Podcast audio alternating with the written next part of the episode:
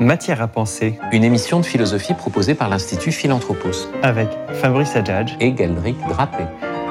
Aujourd'hui, 14e épisode de notre saison sur les pères fondateurs de la pensée occidentale, avec Aristote et la question L'homme est-il l'imitateur universel et donc le résumé de la nature? L'homme aime à se travestir, à se déguiser en femme ou en tigre ou même en théière. Son visage est l'ami des masques. Il ne s'agit pas que d'hypocrisie, il ne s'agit pas non plus que de mardi gras. Ce goût de l'imitation est en nous quelque chose de très sérieux qui n'appartient pas qu'aux humoristes. Plus que le caméléon et le perroquet, nous mimons ceux qui nous entourent, et c'est cette faculté de pouvoir tout mimer qui, selon Aristote, nous distingue spécialement des autres animaux. Écoutons ce texte extrait de La Poétique, où l'on découvre que l'animal raisonnable est un animal de carnaval. Le fait d'imiter est inhérent à la nature humaine dès l'enfance. Et ce qui distingue l'homme des autres animaux, c'est qu'il en est le plus enclin à l'imitation. Les premières connaissances qu'il acquiert, il les doit à l'imitation. Et tout le monde goûte les imitations. Preuve en est dans ce qui arrive à propos des œuvres artistiques. Car les mêmes choses que nous voyons avec peine, nous nous plaisons à en contempler l'exacte représentation, telle par exemple que les formes des bêtes les plus viles et celles des cadavres. Cela tient à ce que le fait d'apprendre est tout ce qu'il y a de plus agréable, non seulement pour les philosophes, mais encore tout autant pour les autres hommes. Seulement, ceux-ci ne prennent qu'une faible part à cette jouissance. Et en effet, si l'on se plaît à voir des représentations d'objets, c'est qu'il arrive que cette contemplation nous instruit et nous fait raisonner sur la nature de chaque chose, comme par exemple que tel homme est un tel. D'autant plus que si par aventure on n'a pas prévu ce qui va survenir, ce ne sera pas la chose représentée qui produira le plaisir goûté, mais plutôt l'artifice ou les nuances de couleurs ou quelque autre considération. Comme le fait d'imiter ainsi que l'harmonie et le rythme sont dans notre nature, dès le principe, les hommes qui avaient le plus d'aptitude naturelle pour ces choses ont, par une lente progression, donné naissance à la poésie, en commençant par des improvisations. Fabrice Adjadj, le fait d'imiter est inhérent à la nature humaine. Quel est le contexte de ce texte? Oui, alors, inhérent à la nature humaine dès l'enfance. C'est ce qui est très intéressant sur ce texte, hein, c'est que c'est un texte, euh, on pourrait dire, sur l'enfance de l'humanité. Non pas euh, l'homme mûr qui réfléchirait à qu'est-ce que c'est que connaître euh, quand on est déjà, on pourrait dire, maître de ses pouvoirs, à connaître une langue, par exemple, hein, quelque chose qui s'installerait à l'intérieur du langage, des livres, mais la première manière de connaître de l'homme, première dans l'histoire de l'humanité et, première dans l'histoire de chaque individu. Donc c'est un texte qui, parle de, de l'imitation comme première modalité d'apprentissage. Donc c'est très fort, hein, parce que euh, on pourrait euh, voir dans ce texte un texte précurseur de tout ce qui va être euh, la psychologie de l'éducation chez le petit enfant, etc. Ce que s'efforcerait de faire un Jean Piaget ou une Maria Montessori dans des ordres complètement différents, mais il y a des affirmations extrêmement fortes et décisives ici. alors c'est un texte extrait aussi de la poétique qu'on a entendu à la fin c'est-à-dire que cette imitation, hein, en grec, mimesis, euh, il y a toujours cette idée chez, Aristote que l'art imite la nature. Hein. tout art humain imite la nature. Euh, imiter la nature ne signifie pas simplement euh, l'imiter servilement, reproduire, par exemple, pour le peintre, les apparences de la nature. Ça, c'était, on pourrait dire, la thèse, on pourrait dire, platonicienne de la mimesis. Lui, euh, Aristote dit que l'homme imite la nature dans son opération. C'est-à-dire qu'en imitant la nature, il voit, par exemple, hein, une nature qui prend une, matière informe, ça commence par un, une graine, et puis tout d'un coup, de cette graine euh, sort une tige, cette tige se déploie, et on voit cette organisation dans la nature, et l'homme va imiter la puissance d'organisation de la nature. Ça, c'est un point fondamental. Et, donc, euh, il y a cette thèse qui n'est est pas du tout romantique, on pourrait dire, dans la vision de l'artiste. Euh, la vision romantique de l'artiste, c'est l'artiste qui serait un génie, qui aurait en lui quelque chose qui est plus grand que tout ce qu'on voit. Il serait en contact avec euh, des dieux, avec des muses, avec des et euh, sa puissance d'invention dépendrait, on pourrait dire, de son indépendance à l'égard du monde. C'est un justement, c'est le contraire d'un imitateur, le génie. Alors que Aristote nous dit, le grand artiste est d'abord un imitateur. Ah, montre bien que le concept d'imitation, c'est pas celui d'un copieur, hein, d'un recopieur. Ici, la limitation, c'est de dire non, au contraire, j'ai observé comment faisait la nature, j'ai éventuellement observé comment faisaient d'autres artistes, hein, de grands artistes, et plus je suis observateur, plus je suis inspiré. Hein, l'inspiration ne vient pas de nulle part, mais au contraire d'une contemplation du réel. Et il y a toujours chez, Aristote cette, cette primauté euh, de l'expérience, on pourrait presque dire une forme d'empirisme, hein, euh, sans, l'entendre de manière moderne, mais, de dire vraiment, euh, c'est d'abord l'expérience sensible, l'expérience des choses sensibles qui fait que l'esprit s'élève dans sa plus haute inventivité. L'homme le plus inventif, c'est aussi l'homme le plus réceptif aux données naturelles. Fabrice Adjadj, la, semaine dernière, euh, nous lisions un autre texte d'Aristote, euh, des parties des animaux, où il disait qu'il ne fallait pas euh, aimer une œuvre d'art et, et rejeter la chose réelle dans la nature.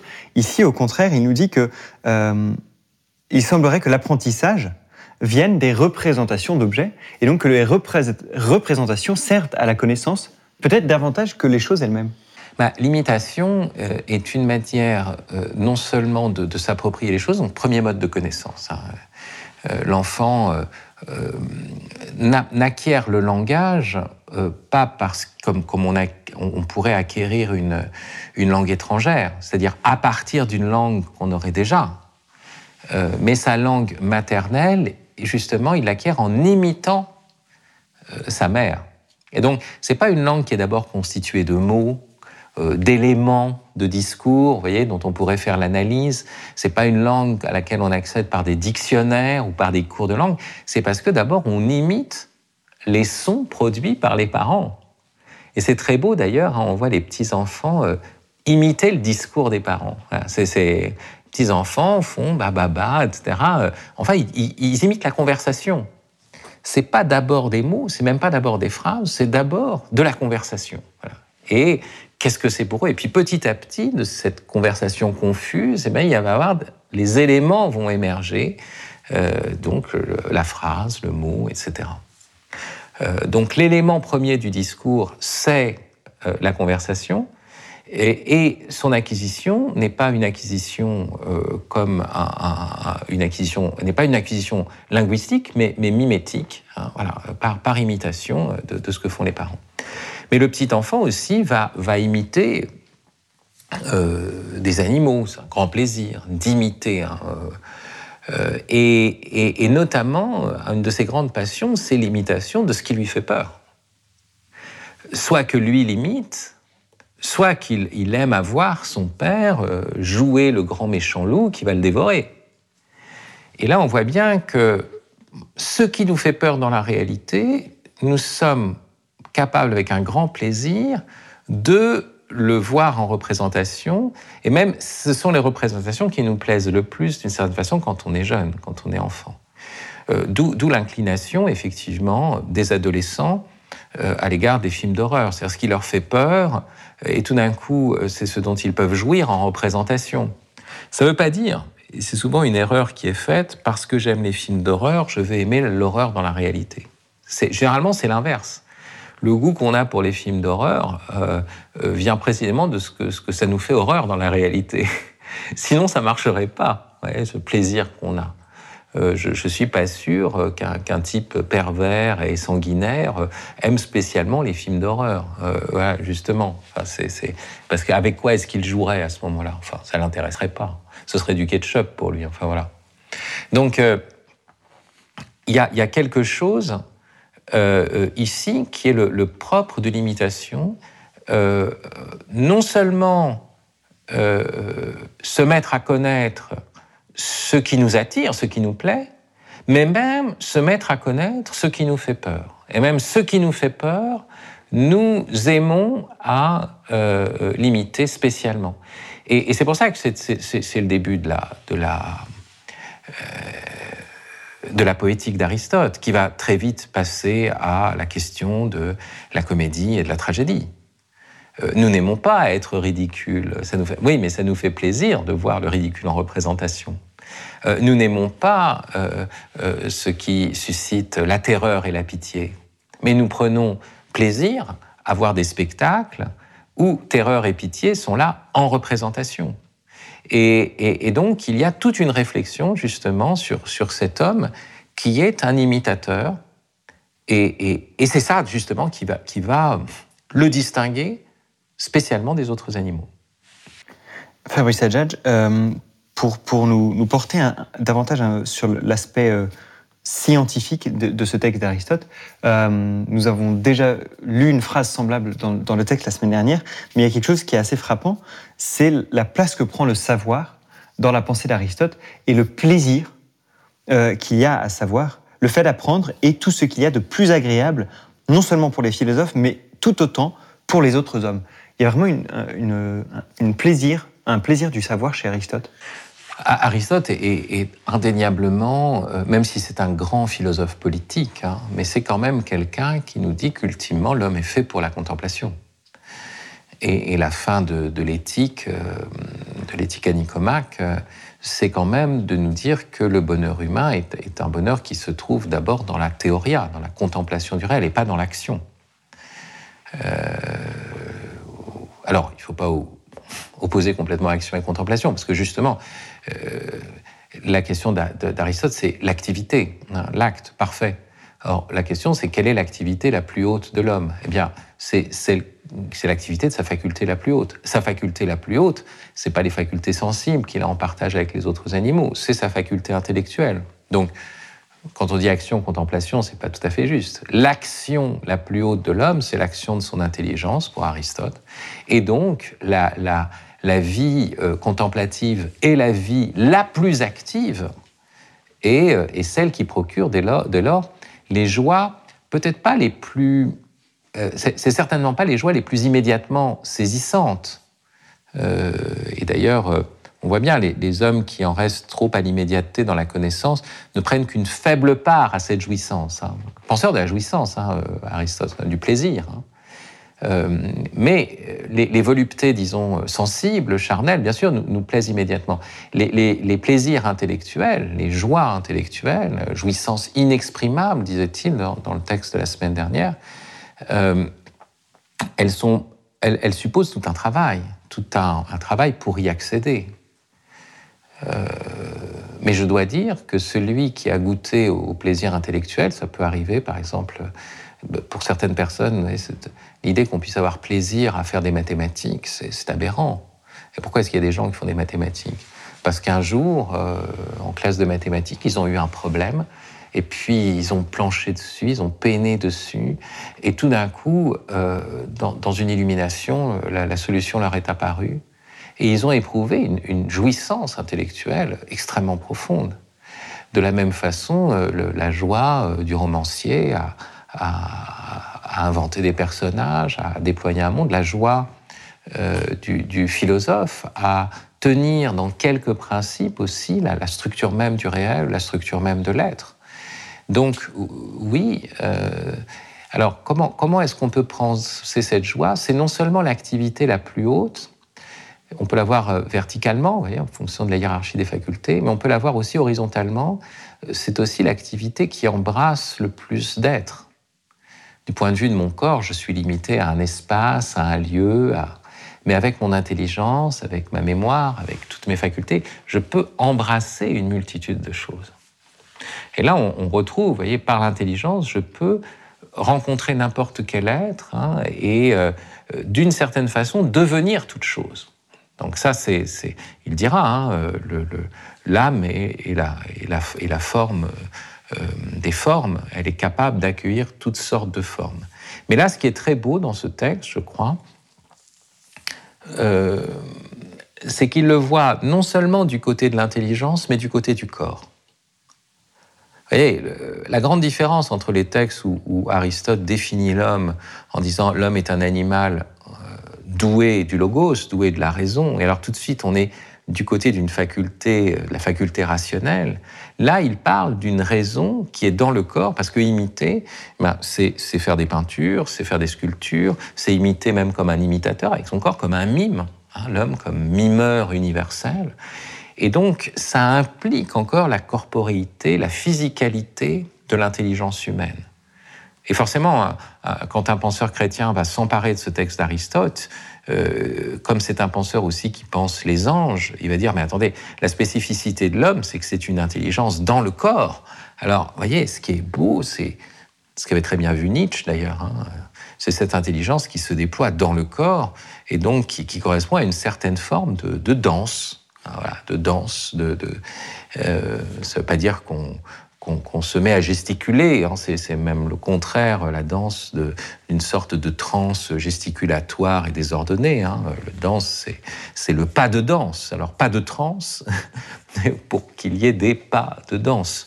Euh, et, justement, c'est euh, ce déploiement d'une intelligence, euh, oui, le chrétien dira incarnée ou incorporée. Vous écoutez Matière à penser, une émission de philosophie proposée par l'Institut Philanthropos, avec cette question aujourd'hui l'homme est-il l'imitateur universel? Alors Fabrice Adjadj, l'imitation d'une certaine manière n'est pas suffisante, elle n'est qu'un premier pas, ou du moins il semblerait, puisque à la fin, euh, Aristote ouvre ce texte sur quelque chose d'autre qui suppose peut-être l'imitation au premier plan, mais qui suppose ensuite de faire quelque chose de nouveau à partir de cette imitation. C'est toute la question de l'improvisation.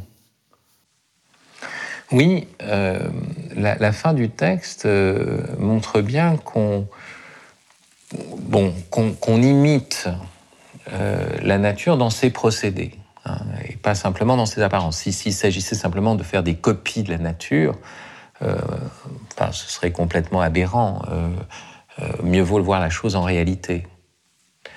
quand on voit un beau tableau, ce que l'on apprécie, c'est pas la beauté de la chose qui est représentée, mais la beauté de la représentation elle-même. Et, Aristote insiste là-dessus, c'est-à-dire prenez un tableau de, Giotto, par exemple, une fresque vous pouvez trouver dans la, crypte de la basilique d'Assise, euh, enfin en tout cas dans le sous-sol, euh, sur le massacre des innocents. Euh, moralement, massacre des innocents, c'est pas beau. Alors surnaturellement, oui, parce que c'est les premiers témoins des martyrs sans la parole, avant la parole, martyrs de la parole, avant la parole. mais il reste que la chose elle-même, si vous aviez assisté au massacre comme tel, ce serait une horreur. Et puis vous dites Ah, quel beau tableau. Bon. Qu'est-ce que vous appréciez là? Forcément, euh, ce que nous dit euh, Aristote, c'est quelque chose qu'on n'avait pas prévu. Hein. Euh, c'est le, fait que la représentation vient avec ses rythmes, avec son art, avec ses, couleurs, dit-il, hein, son harmonie propre. Donc un tableau, bien sûr, représente quelque chose, mais il est d'abord là pour mettre en, harmonie des couleurs et des formes. Et donc il y a deux niveaux tout d'un coup. Euh, et là, on va un peu plus loin, vous voyez, par rapport à la première réflexion. Alors, on pourrait dire l'imitation est dépassée dans, deux sens. Première chose, euh, il, faudrait, montrer comment ce texte hein, est un texte très très riche, hein, mais d'un côté, l'imitation est d'abord une première forme de connaissance. Donc l'imitation qui se fait toujours physiquement va être dépassée dans un ordre plus intellectuel. Et la première voie de l'imitation, ben, ça va être la science, la philosophie. On va se détacher de l'ordre même sensible pour aller vers le concept. Et, on commence d'abord par un, rapport sensible, euh, charnel au monde. On voit les, petits-enfants qui, qui, voit les objets, mais qui ne sont pas d'abord dans un rapport visuel, qui les touche, qui les porte à la bouche, qui voit comment c'est fait, qui les démonte, qui les remonte, qui les, qui les agite, qui les font tomber. Bon. Euh, et donc ça, c'est ce premier rapport. Et on pourrait dire, tiens, ça ressemble un peu euh, aux sciences expérimentales, quand, vous voyez, on analyse la loi de la chute des corps, on fait tomber des choses, et puis on voit, oui, mais non, mais là, on est dans ce rapport d'abord direct. Puis petit à petit, progressivement, on s'éloigne de cette imitation physique pour entrer justement dans le travail intellectuel. Donc ça, c'est la branche qu'on pourrait dire euh, scientifique ou philosophique chez Aristote. Puis de l'autre côté, cette imitation donne lieu à une branche qui est poétique, où on continue à rester dans, le sensible, dans, le corporel. Mais cette branche poétique va avoir une sorte de dédoublement, puisque d'une part, il commence par ça, il va dire ça nous donne accès à la connaissance des choses, mais finalement, la connaissance va se prolonger du côté de la science et de la philosophie. Et de l'autre côté, il y a une représentation des choses, et c'est cette représentation en elle-même maintenant qui va être évaluée. Là, il y a des bonnes représentations. Non pas parce qu'elles nous font connaître les choses, mais parce que la représentation est bonne et belle, il y a une harmonie, il y a un rythme. Et alors, effectivement, euh, il en arrive à... C'est curieux, comment est-ce qu'on part? Ce que vous êtes en train de mettre en évidence, c'est le lien chez Aristote entre imitation et improvisation. Par définition, l'homme qui imite, celui qui n'improvise pas, on pourrait dire, hein, puisqu'il fait ce qui a déjà été fait. Euh, l'improvisateur est celui qui fait ce qui n'a pas été fait, donc qui va euh, aller du côté de l'imprévu. L'imitateur est forcément dans le prévu, puisqu'il a vu d'abord, et après il imite ce que tout le monde a vu. Euh, alors comment se fait-il qu'on passe là du prévu à l'imprévu? C'est ça l'enjeu le, de, de, ce concept d'imitation comme étant un concept qui permet de penser le poétique chez Aristote. Donc vous voyez, Aristote est un penseur de l'invention à l'intérieur de l'imitation. Comme on l'avait dit au départ, hein, euh, l'homme imite la nature et en fait, euh, sa thèse fondamentale, pourrait-on dire, hein, c'est que l'homme est un, ce qu'on disait, un résumé de la nature, un précipité de la nature. Vous savez, cette, euh, cette affirmation qu'on trouve dans, dans, La marche des animaux, où il dit l'homme est l'être le plus cataphusine, le plus selon la nature, l'être le plus naturel des êtres naturels. Euh, ça veut dire que la nature est une puissance à former des choses, à former des êtres. Eh bien, l'homme est dans la nature, un être naturel, qui a lui-même en lui cette puissance de la nature, former des êtres par son art, par ses imitations. Donc, comme il imite la puissance de la nature, l'imitation est elle-même aussi une puissance, finalement, euh, on pourrait dire, d'invention ou d'innovation, comme on dirait aujourd'hui alors, vous voyez, la notion d'improvisation, ça, c'est la traduction du texte, il faudrait voir le, terme grec que je n'ai pas sous les yeux. Hein. Mais, mais, si on devait réfléchir au concept d'improvisation comme tel, c'est que justement, l'improvisation n'a rien à voir avec l'irruption de quelque chose de, euh, de vertical, d'une effraction venue de nulle part. Celui qui improvise, c'est celui qui a qui, qui sait d'abord, euh, comment dire, approvisionner. Vous ne pouvez pas faire de l'improvisation, c'est-à-dire puiser dans vos provisions si vous n'avez pas d'abord fait des provisions. Donc il faut faire provision. Euh, bien sûr qu'on peut avoir des dons artistiques, euh, mais il faut d'abord avoir, enfin, avec ce don, il faut avoir fréquenté les grands artistes, il faut avoir lu des grands textes. Le, le, génie de Rimbaud, sans doute qu'il y a un don exceptionnel chez lui.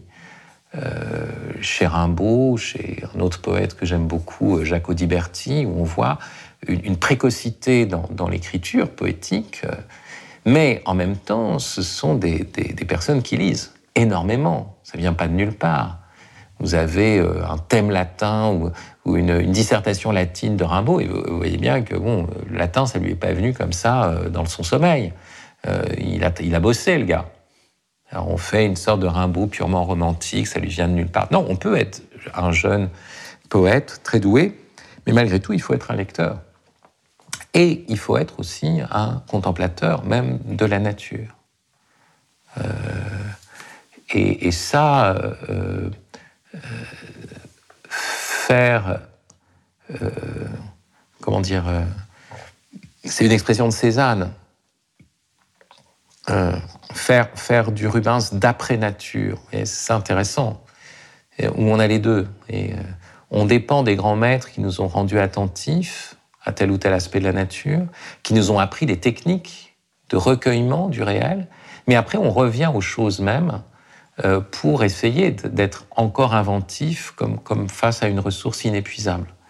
Et donc c'est ça, la notion d'improvisation, c'est la notion d'une liberté dans la tradition, c'est la notion d'une innovation dans l'imitation, et, donc c'est un concept extrêmement riche et, qui, mérite d'être repensé dans un monde où on croit toujours que l'innovation, c'est la rupture. Merci Fabrice. C'était Matière à penser, une émission de philosophie proposée par l'Institut Philanthropos, avec Aristote, Fabrice Adjadj, Galric Drapé et Michael Durmeyer à la technique. Retrouvez-nous tous les samedis à 11h30, les lundis à 20h, les vendredis à 21h30, et bien sûr en podcast sur les sites de Radio Notre-Dame et de Philanthropos. À très bientôt et n'oubliez pas que vous êtes intelligent.